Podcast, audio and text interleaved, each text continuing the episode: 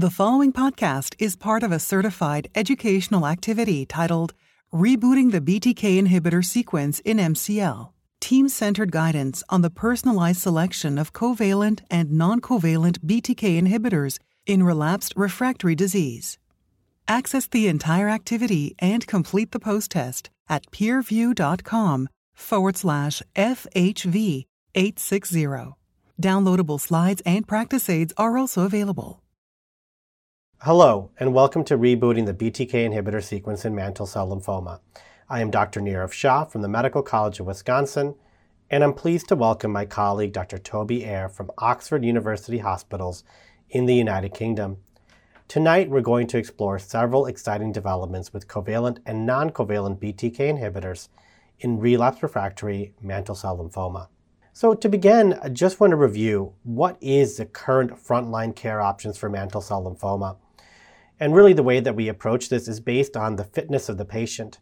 For those patients who are young and healthy and we think candidates for aggressive therapy, the induction options are chemoimmunotherapy um, with high dose treatments that often include a high dose cytarabine. So these are regimens such as uh, RDHAP, RCHOP, alternating with RDHAP, the Nordic regimen, and hyper-CVAD. For patients who are less fit older and are maybe not great candidates for anthracycline based or high dose Ara-C based regimens, uh, we have less intensive options, and, and, the most commonly used one is bendamustine in combination with rituximab. But other regimens are things like VR-CAP or lenalidomide with rituximab.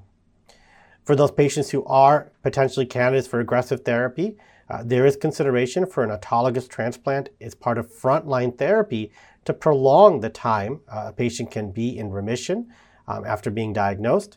And then there's maintenance therapy for those patients as well, which has shown a survival benefit uh, with three years of maintenance therapy after induction chemotherapy. And so this is overall the general paradigms that we use, but as you'll see throughout today's talk, there's lots of new exciting therapies being developed that will challenge the frontline care in mantle cell lymphoma over the next three to five years. So what do we do in the second line well, it's become clear that BTK inhibitors are clearly the established second line treatment option for those who relapse with mantle cell lymphoma. So you can see here at the NCCN guidelines that for second line, the preferred options do include the three approved BTK inhibitors that are available in the United States um, and regimens such as lenalidomide rituximab. For those who um, get into a response, if they're young and healthy, you can consider consolidation with an allogeneic transplant or those that fail BTK inhibitors consider CD19 based CAR T cell therapy. The European guidelines here um, were published in 2017 and they have slightly different approvals, but you can see here that they also uh, recommend um, things like ibrutinib as a second line option, but also consider other chemotherapeutic options if they have not been given prior, um, and similarly consider things like allogeneic transplant as a consolidation procedure. So what is the status of BTK inhibitor approval in mantle cell lymphoma? So I sort of hinted towards some differences between the United States and Europe. In the United States, we're fortunate to have three different BTK inhibitors all approved in the second line setting. That includes ibrutinib and the second generation covalent BTK inhibitors, acalabrutinib and zanubrutinib. At this time uh, in Europe, ibrutinib is approved in the second line, but there are ongoing studies that hopefully will get these other agents, such as acalabrutinib and zanubrutinib, approved um, in Europe as well. Uh, very exciting are some new non-covalent BTK inhibitors, which have a different mechanism of action than our covalent BTK inhibitors. Um, and those are both in the clinical trial setting uh, with a phase three clinical trial that Dr. Eyre will talk about shortly with pirtobrutinib and nemtabrutinib, which is currently in phase two clinical trials. So the real question becomes, what is the difference between all of these BTK inhibitors and do we really need so many different agents? Well, each one is unique. And if you look at these kinome maps, ibrutinib being the first agent in this class is a very effective BTK inhibitor, but it had a lot of off-target effects, uh, inhibiting other kinases which may not be desirable as that can lead to off-target toxicities.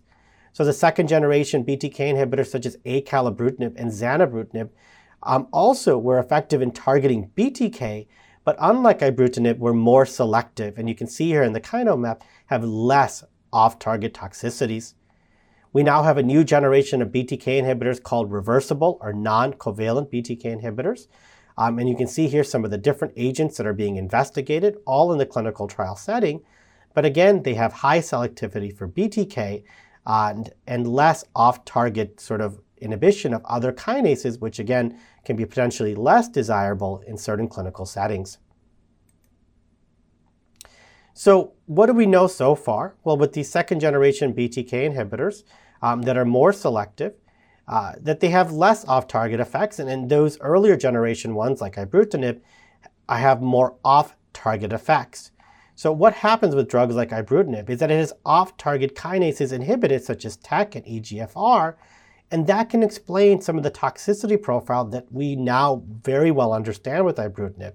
Things like the bleeding risk, the cardiotoxicity, which can manifest with high blood pressure or atrial fibrillation, and then things like rash and some of the GI toxicities and arthralgias that we see. Well, why is this important? Is that these toxicities can often become an issue of tolerance. And, and so that can be a reason why patients are, have to stop these sort of medications. Are the newer generation drugs different? Well, we know that from head to head trials, uh, both the Aspen and Alpine studies include and the Elevate RR, that there's less toxicities associated with these second generation BTK inhibitors such as acalabrutinib and zanubrutinib, and we think that's because they have less off target toxicities. So, what are the barriers to the effective use of BTK inhibitors in mantle cell lymphoma? Well, first, resistance is a problem. Unlike CLL, where the pathway to resistance is a little bit better understood, in mantle cell lymphoma, the mechanism of resistance is less defined. We know that there are going to be mutations within some of the downstream uh, enzymes that are involved in the BTK pathway. And so what happens is you get target modification, you can get bypass of the activated pathway, or there could be issues in the tumor microenvironment. But ultimately, what ends up happening is that despite, you know, a, despite binding BTK, that these uh, oral agents are no longer effective in terms of stopping the proliferation of the tumor. And so you can see here some of the mutations that have been identified in mantle cell lymphoma, but again, there's not been one defined pathway, um, which is different than in CLL, where, where a certain mutation in the C481 has been identified in, as a recurrent mutation in those who develop resistance to covalent BTK inhibitors.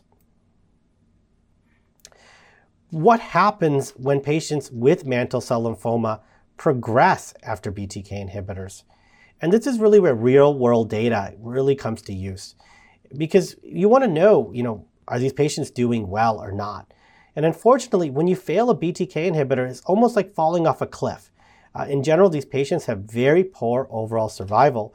And for those patients who fail ibrutinib and don't receive any further therapy, in one retrospective study, the median overall survival was just 1.4 months. Now you can see here that if you're able to receive some systemic therapy um, on the left graph and the right, that patients may do a little bit better, but you're still looking at a median survival of one year or less. And so it goes to show that while these are very effective agents, new strategies are needed for those patients who fail covalent BTK inhibitors. Why do patients stop these agents? Well, obviously, we just talked about progression, mechanisms of resistance uh, being a major reason why these drugs are stopped, but unfortunately, that is not the only reason they're stopped. Another major issue, which I alluded to earlier, is the toxicity of these agents. And, and so it can be a tolerance issue. Patients can have excessive bleeding, they can develop cardiovascular toxicities. And while the newer generation drugs provide less of these off target toxicities, they too can also lead to toxicities that require a patient to have to stop a drug. Now, this data set here is looking specifically at 159 patients that were treated with ibrutinib, and they found that the overall discontinuation rate was 83.6%. Now, again, a third of those patients in the whole population was due to disease progression, but the second leading cause for ibrutinib discontinuation was not lack of efficacy, but toxicity, with about 25% of patients stopping for that reason. And so again, goes to show that newer generation drugs are required to potentially limit that toxicity profile, allowing patients to maintain uh, this drug on an ongoing basis. So uh, that was a quick introduction to sort of where things are in mantle cell lymphoma. And, and then tonight's masterclass in case form is really going to focus on um, what is the role for sequential therapy in relapsed refractory mantle cell lymphoma? And again, looking not only at the established BTK options, but some of the emerging BTK therapies, such as non covalent inhibitors, which I briefly mentioned earlier.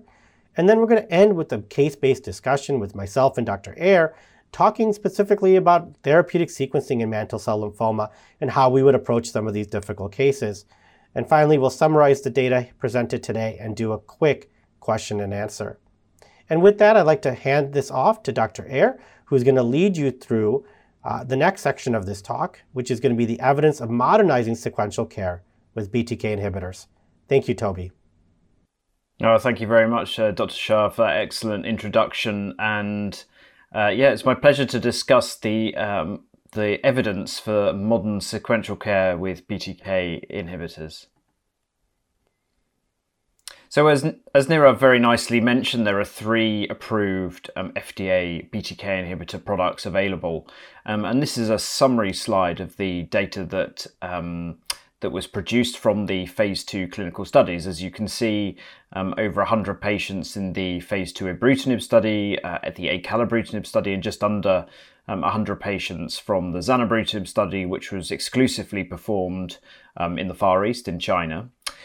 You can see there are some subtle differences between the different cohorts. One of the most important ones is the ibrutinib cohort is uh, a slightly higher risk group of patients with a median of three prior lines compared to um, slightly fewer prior lines with acalabrutinib and zanubrutinib. The zanubrutinib uh, cohort is also considerably younger than the um, the other two studies, um, and the overall response rate ranging between approximately 70 to 80% across the studies. You'll note that the CR rates are higher with um, the acalabrutinib and zanubrutinib trials. Um, the method of um, response assessment was slightly different to the ibrutinib study, so PET CT scans were used in those studies, so that may explain some of the differences.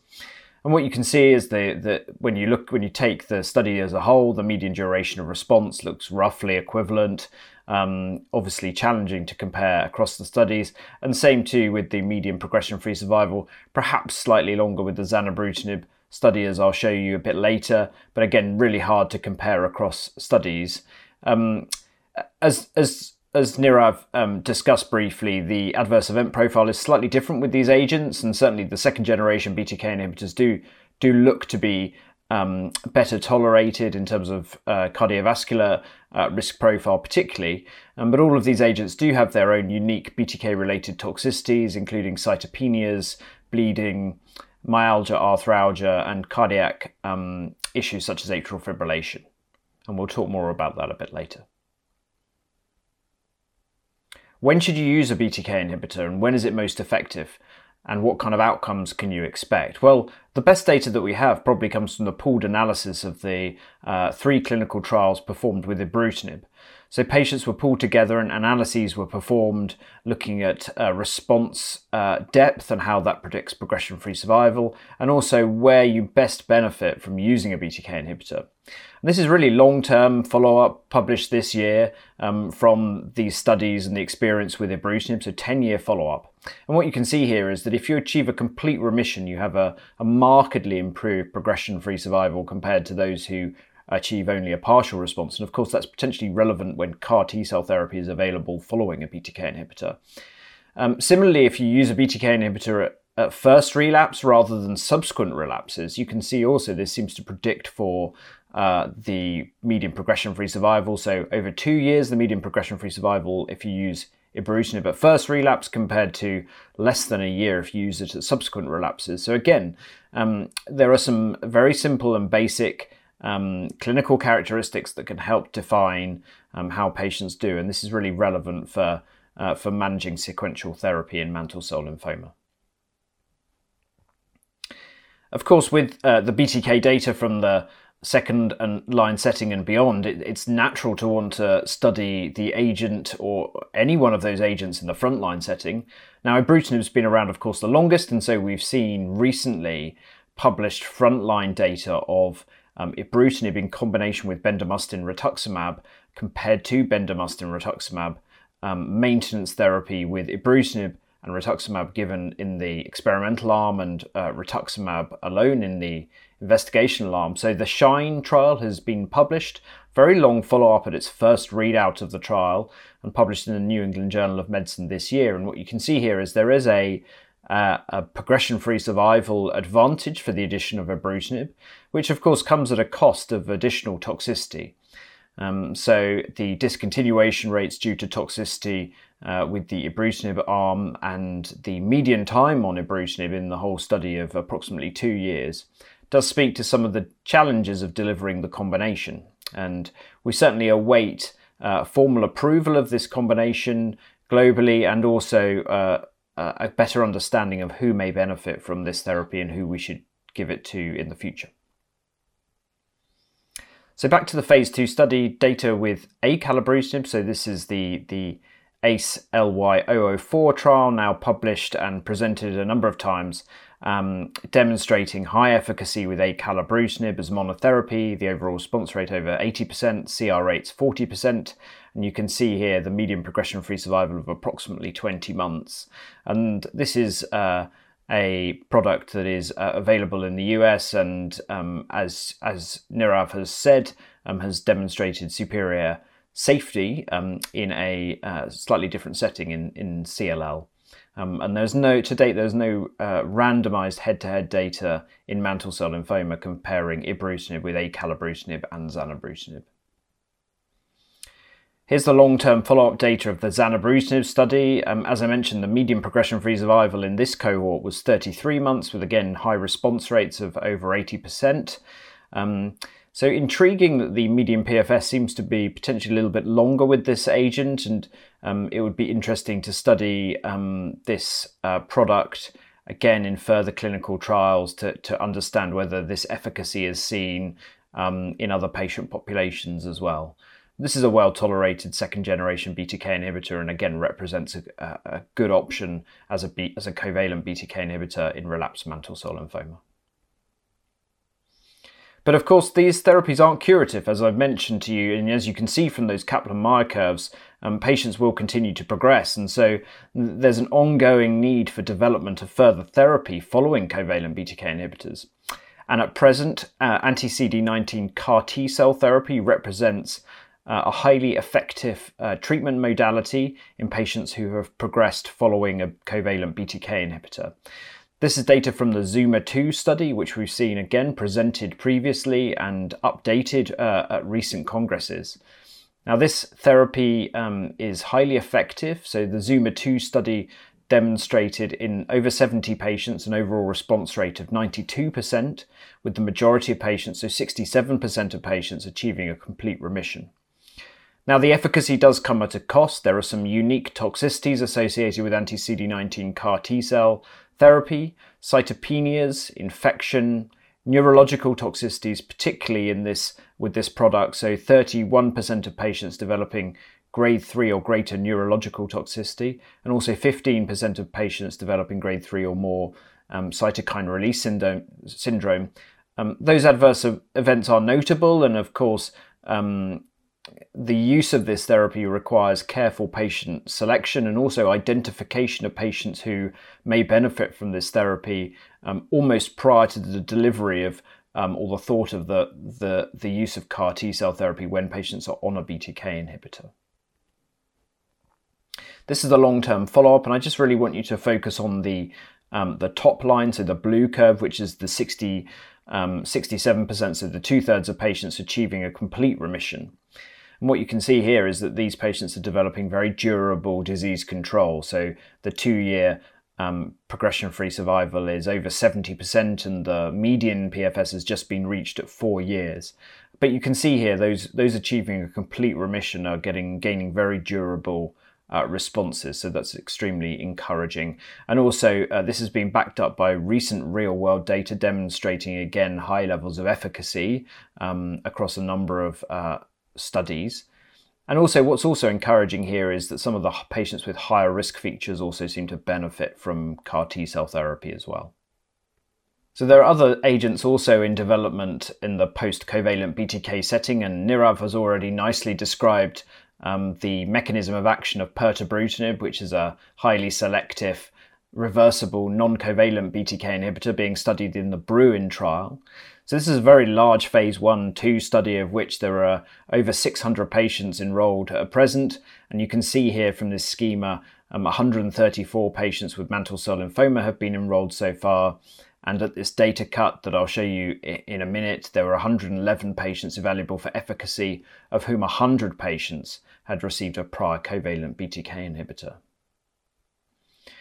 This is the summary of the overall efficacy data, and you can see here that in those 100 patients, the overall response rate was just over 50%, with complete remissions achieved in 25% of patients. And you can see from the waterfall plot a number of deep responses in terms of tumour reduction.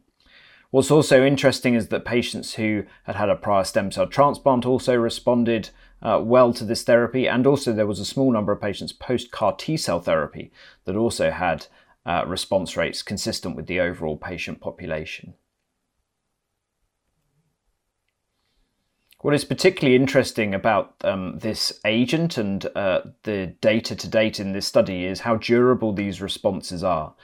So, with a relatively short follow up, you can see here that uh, in the patients who've responded to therapy, the, the median uh, duration of response looks to be approximately 18 months. Now, of course, longer follow up is needed here to gain a clearer understanding of this, but this is certainly very encouraging and, of course, extremely intriguing that a BTK inhibitor can re-induce response rates of 50% with durability to those responses in patients who've previously been exposed to a covalent BTK inhibitor.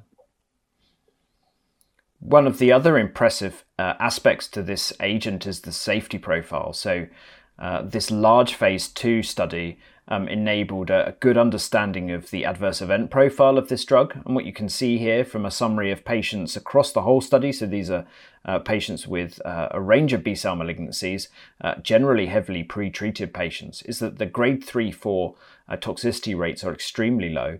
Really, the main adverse events that are seen with this agent are, are minor bruising, um, and uh, mild neutropenia in, in a proportion of patients, um, as well as uh, occasional uh, low grade diarrhea and fatigue.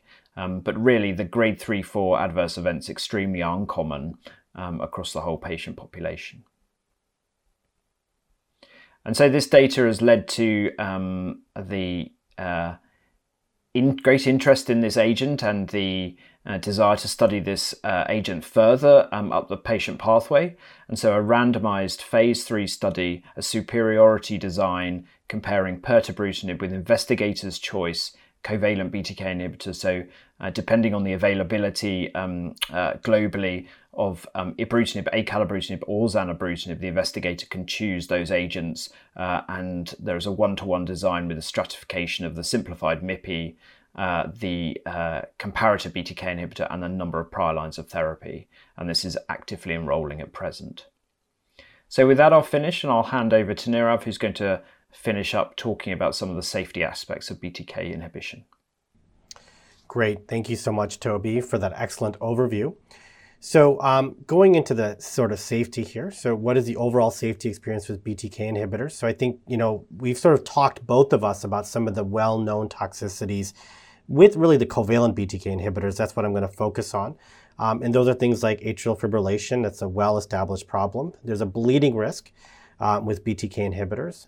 Long term cardiovascular risk, I think, is something we're really learning more about. Um, and that comes in the form of hypertension. Um, there's GI toxicities with uh, patients having sort of bowel issues or diarrhea. And then, like with any other oral chemotherapeutic agent, there is still an infection risk. Uh, Dr. Eyre mentioned the neutropenia that you can see with BTK inhibitors. Um, so, what have we learned uh, based on these toxicities? So, with the bleeding risk, ideally you don't want to give this concomitantly with warfarin.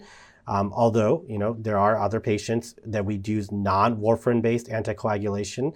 Uh, so some of our newer uh, direct oral anticoagulants can be given uh, for patients with new onset AFib. And you want to manage some of these problems, right? You want to let these people have long-standing hypertension. So um, it's important to manage this with your primary care doctor um, and make sure that that's under control. um, and watch for arrhythmias. And obviously, the bleeding and bruising can be serious. Some patients can have GI bleeding and, and ongoing monitoring for neutropenia, infections, and secondary malignancies. And so, this really is a team based, based management approach. And, and so, um, we often work with our cardio oncologist, our primary care doctors, and, and other uh, colleagues to help uh, manage some of the toxicities uh, that occur with uh, long term use of BTK inhibitors.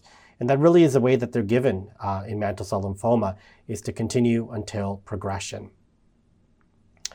So um, what do we know about BTK inhibitors specifically in mantle cell lymphoma versus CLL? Uh, in mantle cell lymphoma, often these patients have had different prior lines of treatment. Um, in diseases like CLL, BTK inhibitors are now basically a frontline therapy, uh, whereas in mantle cell, they could be a second or third line treatment. Some of these patients could have had a prior autologous stem cell transplant, uh, medications like bendamustine, uh, which can cause a lot of leukopenia.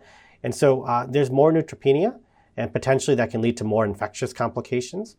Uh, similar to CLL, obviously, intolerance is a problem uh, regardless of disease uh, phenotype, and, and, that can be a reason and can prompt a change in therapy. the good news is, is that we do have more than one BTK therapy option, and so you can sort of pick the agent based on the toxicity profile, how it's administered, drug drug interactions, and choose the best agent for your patient, or potentially even switch agent classes if you need to. Um, so you can switch to a totally different class of agents. Um, you can use a different or more selective BTK inhibitor. And you know, in the future, again, assuming that some of these newer drugs do get approved by the FDA and, and by the European Union, you may have options with non-covalent BTK inhibitors as well, uh, for those who are covalent BTK inhibitor intolerant. So um, what about sequencing? Uh, so it appears to be effective when it's BTK intolerant disease. So one thing to know about covalent BTK inhibitors is that in general, we think that if you are resistant to those drugs, uh, whether that be to ibrutinib or acalabrutinib, or zanubrutinib, that we do think that you're going to be uh, resistant in terms of therapeutic efficacy to all of them. However, there is data that you can give an alternative agent in those patients who are, who are intolerant uh, to the BTK inhibitor that they're getting. So this was some data looking at zanubrutinib uh, in patients who had intolerance issues with ibrutinib or acalabrutinib. Um, and they looked at the recurrence rate of that AE. Um, and you can see here that the majority of patients did not have recurrence um, and, and what the severity was. And you can see that the majority, when it did re- reoccur, um, that the severity of the toxicity was less with zanubrutinib. Um, alternatively, you can always switch to an alternative agent class. And so this is looking at data for lenalidomide um, in patients who had discontinued ibrutinib due to toxicity or lack of efficacy. Now that's a little bit more convoluted of a population. Um, lack of efficacy often, you know, after BTK inhibitors makes it difficult for other oral agents to work. Um, but you can see here that at least the overall response rate was 29%, um, but there were no unexpected toxicities. Again, this was a more highly refractory group of patients, and so take that into account when thinking about the efficacy signal here. So what about a non-covalent BTK inhibitor? Could this be an option um, in those patients who have discontinued BTK inhibitor uh, for toxicity uh, or other reasons? And so, uh, you know, Dr. Eyre sort of went over some of this data, but want to really focus you in on this sort of lighter shade of blue this time. And you can see here that those patients who discontinued BTK for toxicity purposes continue to have high levels of efficacy, um, which is really important. And so you can see here that the pre-treated patients, the overall response rate was basically the same as to those patients who were BTK naive. Again, the majority of patients were exposed to BTK inhibitors. And so it is possible that uh, non-covalent uh, or reversible BTK inhibitors, if FDA approved, may be an option in the setting of intolerance to the current covalent BTK inhibitors and, and from the data here, uh, it's exciting to see that there might be high levels of efficacy with this approach. So uh, what are our take homes for mantle cell lymphoma? Um, I want to again thank Dr. Eyre for going through the data. Um, we really talked about a lot of different aspects of relapsed mantle cell lymphoma. I think number one, it is well established that covalent BTK inhibitors are the therapy of choice for relapsed mantle cell lymphoma with data really establishing it as a second line therapy. Now, as mentioned earlier, you know, if uh, regimens such as SHINE allow BTK inhibitors to be given in a frontline therapy, this will shift the algorithms that we use. Uh, but the time being, it is an established second line treatment. What else did we learn today is that yes, there are some patients who get, B- who get BTK inhibitors um, and can have a long remission, especially those patients that were sort of discussed by Dr. Eyre who achieved a complete remission. However, we don't think of this as a curative intent therapy, and so relapse continues to be a clinical challenge uh, for patients with mantle cell lymphoma on BTK inhibitors. So, what do we do when you fail a covalent BTK inhibitor? Uh, right now, you know, we're lucky to have uh, exciting therapies like CAR T cell uh, therapy targeting the CD19 protein um, is a standard of care option here in the United States. But the toxicity profile um, is something that needs to be taken into account for and given that mantle cell lymphoma is a disease that disproportionately affects older patients, it may not be an option for all of our patients who have relapsed mantle cell lymphoma. Um, I think we shared some exciting data here today about what's uh, what's coming, you know, what's really on the horizon, and, really exciting data for non-covalent BTK inhibitors that have a different mechanism of action um, than our current covalent BTK inhibitors, and have shown, at least in the setting of a clinical trial, to have high levels of efficacy, even though there's been prior BTK exposure, and perhaps a different toxicity profile that is not overlapping with what we have seen with the current class of agents. So, um, you know, from here, I'd like to sort of hand it back to Dr. Eyre, and we're going to go through some cases, uh, which will really highlight uh, some of our thoughts on how we handle these patients with complex mantle cell lymphoma. Great, thank you very much, uh, Dr. Shah, for that excellent overview of the safety profile considerations uh, with patients on, on BTK inhibitors. So, what I'm going to do is uh, lead a couple of cases and then hand over to, to Dr. Shah for his views, and then we'll switch over for the third case. So, uh, this is the first case um, that we'd like to discuss. So, this is Robert. He's an older patient receiving, uh, who's receiving uh, immunochemotherapy followed by a covalent BTK inhibitor. So Robert initially presents with mantle cell lymphoma at the age of 73 and he has no comor- major comorbidities. His biopsy um, at diagnosis shows a relatively high Ki67 at 50%.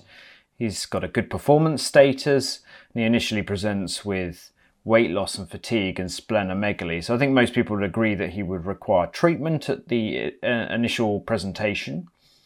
So um, there are obviously potential options here to decide on therapy, and the patient uh, received bendamustine rituximab, and because of his uh, age and preference, declined a uh, stem cell transplant consolidation. Again, probably reasonably. Um, and he achieved approximately a three-year remission from bendamustine rituximab initially, and then presented three years later with weight loss and abdominal pain, and had a PET CT scan which showed abdominal disease and disease in his thorax. Now, at this point, different BTK inhibitors were available um, as options, and uh, the physician looking after him decided to use a acalabrutinib monotherapy, a standard dose of 100 milligrams twice a day.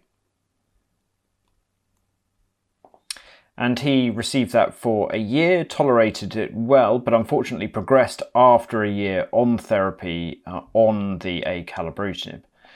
So, as a recap, now he's now 77 years old and his performance status has fallen off slightly because of the uh, two episodes of disease progression and the prior treatment and his increased age. So, the question here is how to characterize this patient and decide on the next steps. So, the questions um, I'd like to ask um, Nirav here, if it's okay, is um, is he uh, uh, is he relapsing with what you would consider aggressive disease or BTK resistant disease? Would you consider somebody of this age to be a candidate for CAR T cell therapy? Um, and if not, what other options would you consider? Yeah, um, thank you for, for sharing this case, uh, Toby. You know, I, I, think this is really a very excellent case because it's it's what we see um, in the clinic. Um, really, to go through this in a little bit more detail, um, you know, I think at age 73, I probably would have give, considered bendamustine rituximab outside of a clinical trial uh, as an appropriate frontline therapy. And, and an auto transplant at age 73 um, comes with a lot of risk. And, and so I think it's reasonable that, that the patient declined to pursue this. Um, but this is what we see. You know, you get remissions that are maybe three to five years with frontline BR. And, and I think, again, here I would have done the same thing. You know, at the time of relapse, uh, we had a, really a robust discussion today that the BTK inhibitors are the appropriate second line therapy. Uh, unfortunately, in this patient, you know, he had progressive disease, uh, which is really probably about the median progression free survival of these drugs, about a year to, to 16 months. Uh, but he's older. And, and this is what happens with age. His performance score is not as good as when he was first diagnosed.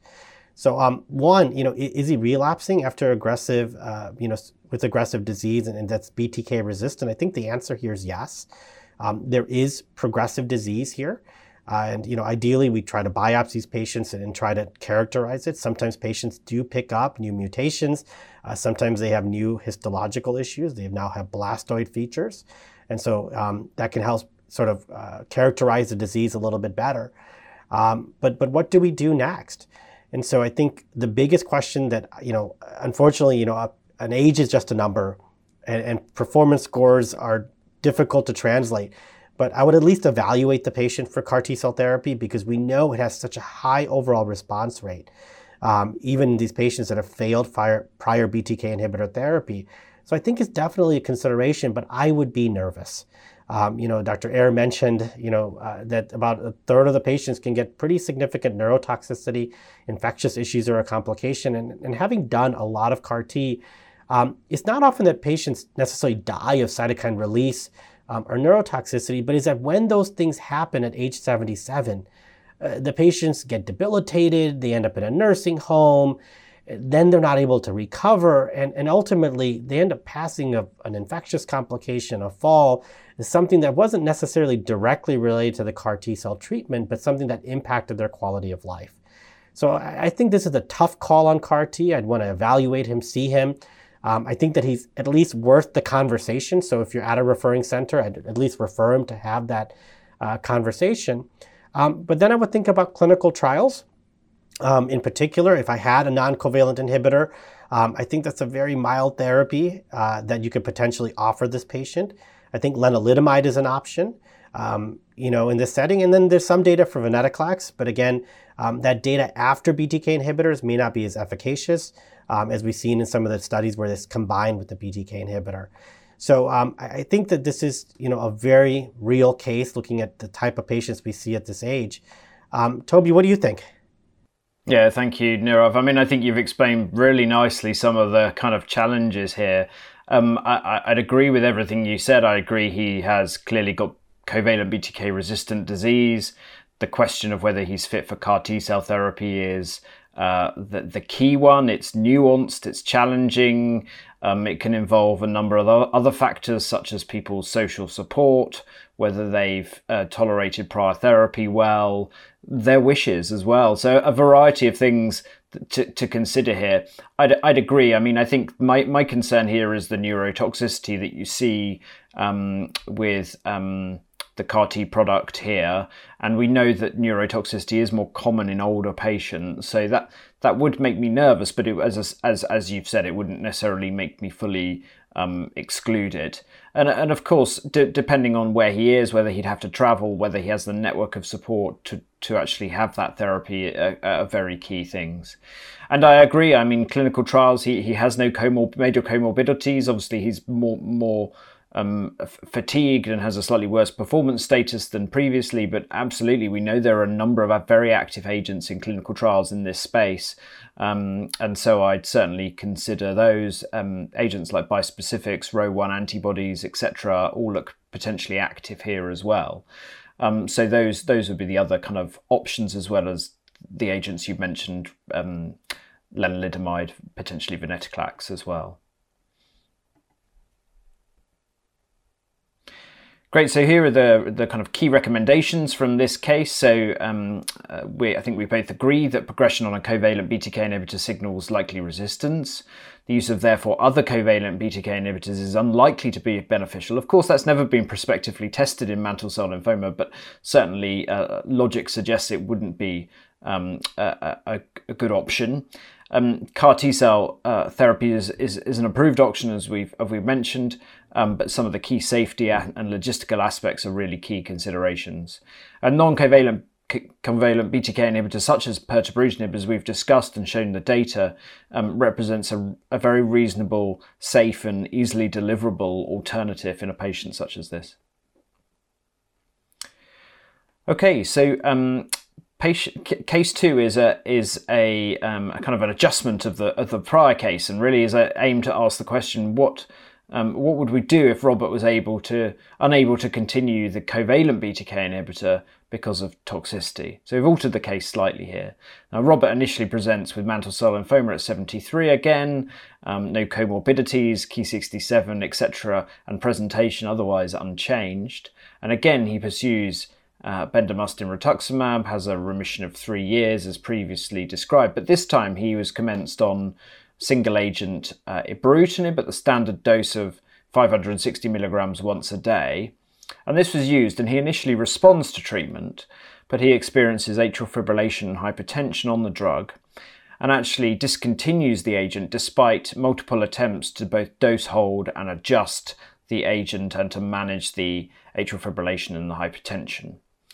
So he's now 77 again. He has the same performance status as the prior case, so performance status that's fallen off slightly um, since diagnosis. And the key questions here are um, what are the next steps? So he he's responded initially. Should he continue um, on the ibrutinib at a lower dose? Um, should you switch to a more selective covalent BTK inhibitor, so zanubrutinib, acalabrutinib? Should you switch to a non covalent BTK inhibitor? Should you try a different class of therapy altogether, given his toxicity issues with B- the BTK inhibitor class? Or should you say that um, he has now been failed by the BTK inhibitor class and move forward onto CAR T cell therapy? So, Nirav, I'd be interested in your thoughts on this case. Wow, can I say all of the above? Um, you know, I, you know, it just goes to show, right? These are the cases that come into the clinic, and, and there is, I think, more than one right answer here. Um, you know, it, you know, it looks like this patient was responding, and I think the piece of information here, um, you know, that I would take into account is if he's really having intolerance, if he is in a complete remission, maybe I could give him a treatment holiday, even, right? You know, stop the ibrutinib, understanding that at some point he will probably progress. Um, that's sort of a data-free area, but I've done it, you know, on a case-by-case basis, especially in older patients for quality of life. And as you mentioned earlier, Toby, you know, patient choices and wishes can be taken into account. Um, but the other logical thing to do, I think, is you know just try a selective covalent BTK inhibitor. Uh, we're lucky that we have two other drugs in the United States that are approved, and uh, we don't necessarily have head-to-head data for all of them in mantle cell. But if you extrapolate the safety data, not so much the efficacy signal that might be might exist in different uh, clinical settings, um, it does seem like uh, some of these newer agents may have some different toxicity profiles, may be a little bit milder. And so that would probably be my natural choice in this setting is that he's responding. Um, I don't know the depth of his response here. And in, you've tried to dose adjust and, and it doesn't seem to be working. I think it's time to potentially just change him over to a selective uh, covalent BTK inhibitor. So one of the second generation drugs, um, acalabrutinib or zanubrutinib, and, and, really hard to select between those two. I, I really look at you know uh, drug-drug interactions, dosing schedules, et cetera, uh, when making that choice. However, um, if we had, and we did previously have a clinical trial with the non-covalent BTK inhibitor, uh, if that was available, you know, based on some of the data we saw from the Bruin study, it seems like there is not a lot of overlapping toxicities. Uh, and some of the data that we talked about actually showed that you know high efficacy even in the setting of prior BTK exposure.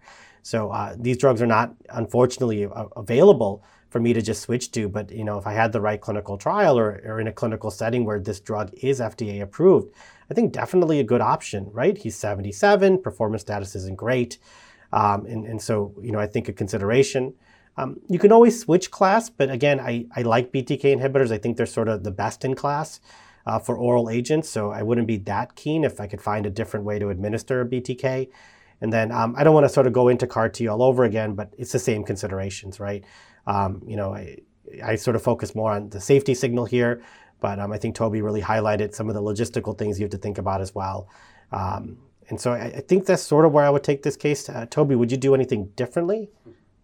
Yeah, I think the, you've you've covered all of the key points here. I mean, to to my mind, this is a question about whether you go for a more selective covalent BTK inhibitor next, or whether you switch to a non-covalent BTK inhibitor, assuming, of course, all are available and you can kind of take your pick.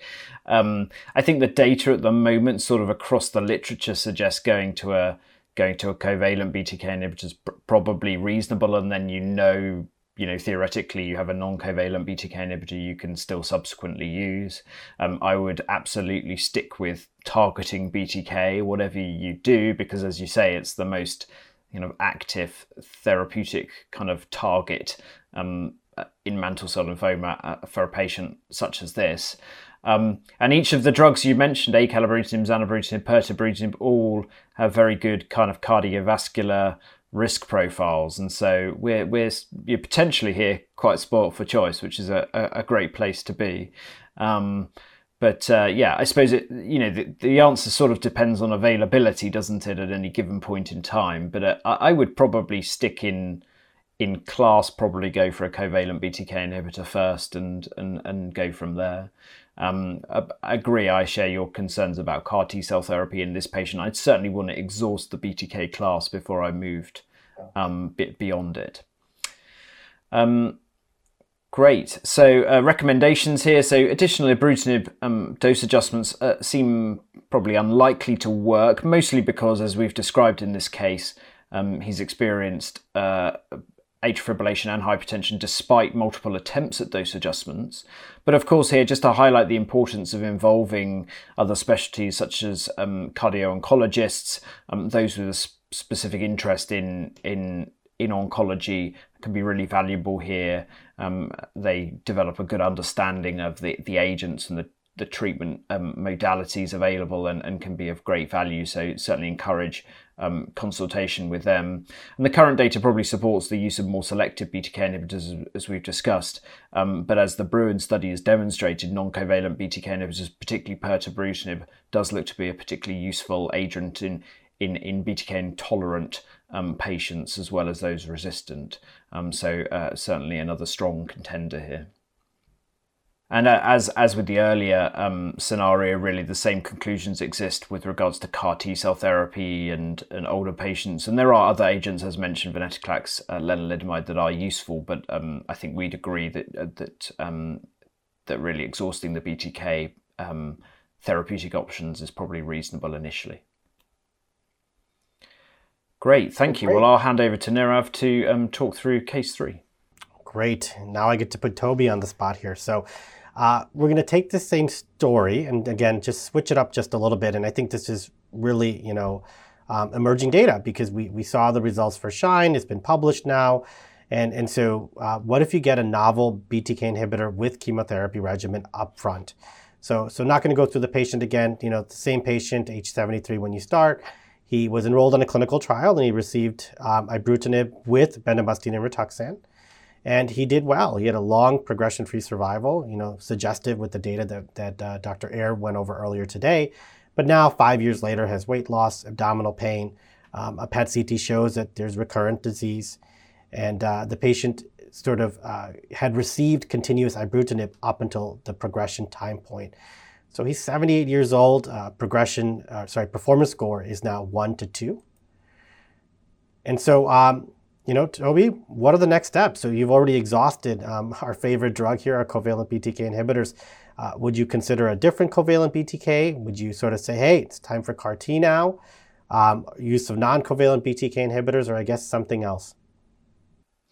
Yeah, thank you, Nirav. Um, yeah, good questions, and I think I think we'll see patients such as this in the future. Obviously, a number of patients in clinical trials around the world have received a covalent BTK inhibitor frontline with or without chemotherapy and a CD20 antibody. So this, I think, this kind of scenario is going to become more common in the next, you know, few years. Um, is there a role for other covalent BTK inhibitors? Um, I don't think so. So um, again, I guess we've kind of touched on this point already, but th- this patient does progress on ibrutinib, which I think is a really relevant point noting that patients in the SHINE study actually often stop because of intolerance. That may be a slightly different kind of treatment approach in those patients. But in somebody who who progresses through ibrutinib, I wouldn't use zanubrutinib or acalabrutinib. I don't think we have the, the data here. Now, of course, um, would early use, so effectively first relapse use of CAR T cell therapy, be appropriate here? So, um, I suppose that the short answer is that it's available and potentially appropriate in, in the US. So it has a slightly broader approval than it does in Europe, where you've got to have two prior lines of therapy and a prior BTK inhibitor. I think in the US, you just have to have relapsed mantle cell lymphoma. So the CAR T cell therapy is available. I think really the same considerations exist um, as we discussed earlier. He's 78, this this patient now, so even slightly older with with with um, a, a, performance status um, that's slightly borderline. So I think all those considerations are still relevant. Um, would I use a non-covalent BTK inhibitor here? Well, I think that's a very interesting question. I mean, obviously, patients from the Bruin study had a median of three prior lines of therapy. Um, now, uh, so so so patients who kind of came in at first relapse were pretty uncommon. But of course, you know, in theory, this this patient's been exposed to the kind of standard three treatment uh, modalities that we have at our disposal, other than CAR T cell therapy in CD20 antibody, covalent BTK inhibitor, and chemotherapy. So in, in many respects, um, I, I, would consider the use of pirtobrutinib to be potentially very appropriate here. You've got covalent BTK inhibitor resistance, prior chemotherapy, prior CD20 antibody. It kind of broadly, to my mind, fits in that um, uh, in the patient population that have been studied, albeit in a kind of slightly different and nuanced way. So I, I think the discussion, to my mind, again is around non-covalent BTK inhibitor or CAR T cell therapy. And I think I probably, in a patient like this, would go for a non covalent BTK inhibitor first. Or, of course, as we've talked about, clinical trials were they to be uh, an option. Um, Nirav, what would you do? Yeah, uh, I think I basically agree with you. I, think um, it's nice to see that we're sort of practicing uh, similarly despite um, being on different continents. Um, I, I, think you're highlighting, though, a reality. Um, there's going to be more of these patients out there. In fact, I got a call the other day about a patient who's never seen chemotherapy, but seen ibrutinib, ven, and CAR T, um, and progressed through those three lines. So I, I, think, but for this patient in particular, right, he got five years. He's older now, even older than our previous cases. Uh, honestly, if I had a non-covalent BTK inhibitor, I think that would be my go-to choice. He's had only one really line of therapy. And so um, I would probably try that next based on the safety profile and the data we have um, from the clinical trials. I think one of the nice, th- really nice things about pirtobrutinib is obviously the response rates in the study fifty percent. But if you respond, you know you're going to get a durable response. And we, we didn't show the swimmers plot from the clinical trial, but but patients either respond and respond very durably, um, or they don't. Um, uh, to make the kind of obvious point, and it's fairly binary in that respect. So so you'll know if you're going to get a response, and actually the durability looks looks pretty good. So um, you, you you to some degree don't lose a huge amount by by trying by trying pirtobrutinib um, here if available. So so just to wrap this case up here, um, you know, so I think we sort of highlighted all the things that we talked about. So what are the recommendations? Um, you know, I think this has all sort of been talked about before that the use of other covalent BTK inhibitors is unlikely to be beneficial. Uh, in the United States, you know, as, as Toby mentioned, there's differences in the approval of CAR T, but CAR T would be a consideration for this patient. And then again, we've really talked about non-covalent BTK inhibitors may be uh, appropriate in this setting. So uh, to wrap things up today, uh, here is a possible future algorithm for mantle cell lymphoma. I think we've sort of, you know, hypothesized about what this may look like in the future. Uh, for those who are less aggressive chemotherapy, I still think that, um, you know, chemoimmunotherapy is going to be an option, things like bendamustine rituxan. Uh, but there's more data for, for combinations of CD20 agents with the BTK inhibitor, or a combination actually of BTK inhibitors with BCL2 inhibitors, which have shown some promise uh, in the relapse setting. Um, in the aggressive therapy, you can probably do combinations. So chemoimmunotherapy with BTK inhibitors. Um, you can again combine BCL2 with BTK, and and it is even possible that for certain high-risk patients, that things like CAR T uh, may be part of the treatment algorithm in the front line. I think in the second line setting, you know, the question is just like that last case is, did they get a covalent BTK inhibitor in the front line? And if they did, that's going to change your second line algorithm. And it might be things like non covalent BTK inhibitors that you go to first, um, or CAR T cell therapy, again, if they have not been prior exposed. And then third line or later, I think is really going to be focused on new agents. So some of them are still um, upcoming, uh, things like bispecific antibodies, you know, newer forms of CAR T that are targeting different proteins or antigens, uh, new non-covalent BTK inhibitors, and then some of our older drugs like lenalidomide as well. Um, you can download this take-home message as a side note uh, as a way to prepare for new developments with BTK inhibitors in mantle cell lymphoma. Uh, but I think this is an overview and, and, sort of our prediction as to how the field may look like in the future uh, based on the ongoing clinical trials that are occurring right now. So uh, we're going to wrap this up now with a few questions here, um, you know, from the Q&A here today. And um, I think me and uh, Toby will just take turns sort of trying to answer some of the questions that were brought forward today. So uh, starting with the first question here, Toby, what is your experience treating mantle cell with blastoid or pleomorphic histology, uh, and specifically using BTK inhibitors for those patients? Yeah, thanks, Nirav. That's a, that's a great question. First up, it's uh, one of the most challenging clinical scenarios that we face in mantle cell lymphoma. I think I think the first thing to say with um, in answer to that question is it's a it's really difficult and um, you need to have your wits about you and always kind of think one step ahead. Um, certainly, if you look at the pooled analysis of the ibrutinib uh, experience, those 370 patients, the, purport, the patients who had blastoid morphology um, had a median progression-free survival of approximately four to five months. So, if you're thinking about, for example, CAR T cell therapy in relapsed mantle cell lymphoma, you need to be thinking about it at the initiation of a covalent BTK inhibitor if you've got blastoid disease. Um, I think I mean, we, we've seen some kind of slightly more encouraging results with blastoid pleomorphic morphology with CAR T cell therapy. So I suppose my overriding answer there is always think one step ahead and think CAR T in patients with um, aggressive disease um, in your clinics. Um, okay, so um, my question for to Nirav, the next question is, is Is there a role um, for covalent BTK inhibitors and anti CD20 um, combinations in, in elderly patients as a frontline um, therapy? Um, and uh, would you also consider an anti CD20 antibody a logical partner for a non covalent BTK inhibitor? Two questions in one? Yeah, uh, I think great question. You know, there is data actually now published, uh, actually just published this year, uh, looking at a combination of ibrutinib and rituximab, uh, specifically in elderly patients who were not candidates for aggressive therapy. Now, there were some criteria there. They sort of chose patients that were sort of low Ki67, non-blastoid histology, as we just talked about um, but showed really promising efficacy and, and, really a regimen that can be well tolerated in, in older patients. And, and I think something to consider in, in patients who are in, you know, 75 and above, uh, you know, if we have an approval with that sort of combination in this setting. In terms of, you know, should we use a CD20 antibody with non-covalent BTK inhibitors? Um, logic would suggest yes. But, but again, we shouldn't use logic to make our decisions. I think we need clinical trial data. Um, you know, the data we've talked about today is really for single agent pirtobrutinib. Um, and I'm excited to see if they start to partner this drug with uh, newer CD20 antibodies, things like obinutuzumab, uh, partnered with BCL2 inhibitors to see um, really what is the safety profile and whether or not that impacts the efficacy. So, so logically, I agree, but, but I always like to be data driven. Um, I think we have maybe time for one or two more questions. Um, here, Toby, what about this one? Uh, would you consider using a non-covalent BTKI inhibitor sort of indefinitely or as a bridge to CAR T cell therapy? Well, I think that's a great question. And to be honest, bridging to CAR T cell therapy and mantle cell lymphoma is sort of a talk in and of itself and a, a very data poor area. And actually, I think it's an area that where where people aren't certain what the best thing to do is.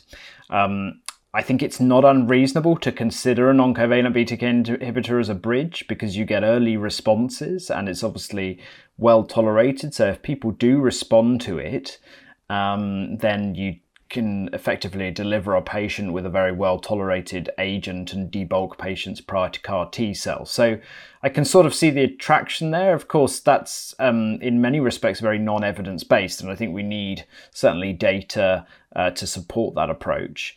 But of course, many of these patients have had chemotherapy before, obviously a covalent BTK inhibitor before, and it may not be entirely clear what therapy to use. I think we know that using bendamustine based therapy there can theoretically affect CAR T cell fitness, particularly if you use it pre apheresis. So I think you need to be really cautious with bendamustine based therapy. But other than that, it's a pretty data free area and something we need to understand a lot better. Um, uh, so I'm slightly sitting on the fence, but I'd say uh, possibly yes, um, but we need some data. Well, I think we should probably wrap up here, um, Toby. So thank you so much, everyone here, for your time and attention. I would like to, again, really thank you, Toby, for joining me here today. Um, we've done a couple of these together. Always a pleasure. Thanks, Nirav. This activity is certified by PVI, Peerview Institute for Medical Education. Remember to download the slides and practice aids. Thank you for listening. Download materials and complete the post test for instant credit at peerview.com forward slash FHV 860. This activity is supported by an educational grant from Lilly.